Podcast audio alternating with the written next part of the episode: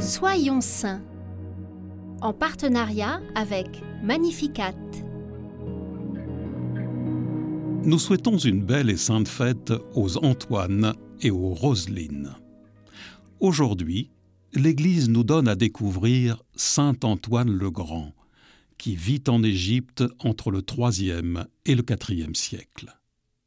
C'est un jeune homme qui possède des terres et de grandes richesses. Il entend un jour l'évangile du jeune homme riche, où Jésus dit Si tu veux être parfait, va, vends tout ce que tu as, donne-le aux pauvres, puis viens, suis-moi. Ce passage est une révélation pour Antoine, qui se sent ciblé et décide de vivre cette phrase au pied de la lettre. Il se consacre au Seigneur, distribue tous ses biens aux pauvres et se retire à vingt ans au désert où il habite un fort militaire abandonné. Là, il subit des attaques du démon, qui prend l'apparence de bêtes féroces ou sensuelles. Ces épisodes sont célèbres sous l'appellation des tentations de Saint Antoine.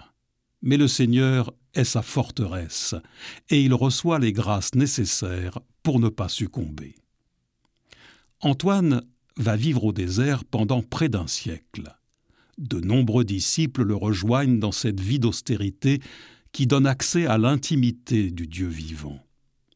Il organise la vie monastique, et c'est pour cela qu'il est considéré comme le père des moines. Une fois organisé, il s'éloigne afin de s'isoler de nouveau. Mais il est encore rejoint par de nombreuses personnes désireuses de suivre la vie qu'il propose ainsi que ses enseignements. Il meurt à l'âge de 105 ans en 356 en laissant derrière lui de nombreux monastères. Seigneur Jésus, à la suite de Saint Antoine le Grand et du jeune homme riche, tu nous invites à nous mettre à l'écoute de cette parole Si tu veux être parfait, va, vends ce que tu possèdes, donne-le aux pauvres, et tu auras un trésor dans les cieux. Puis viens, suis-moi.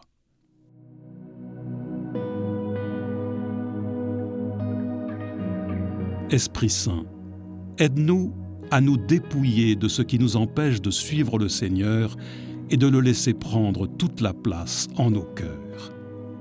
Accorde-nous de renoncer à nous-mêmes pour l'aimer sans cesse et plus que tout.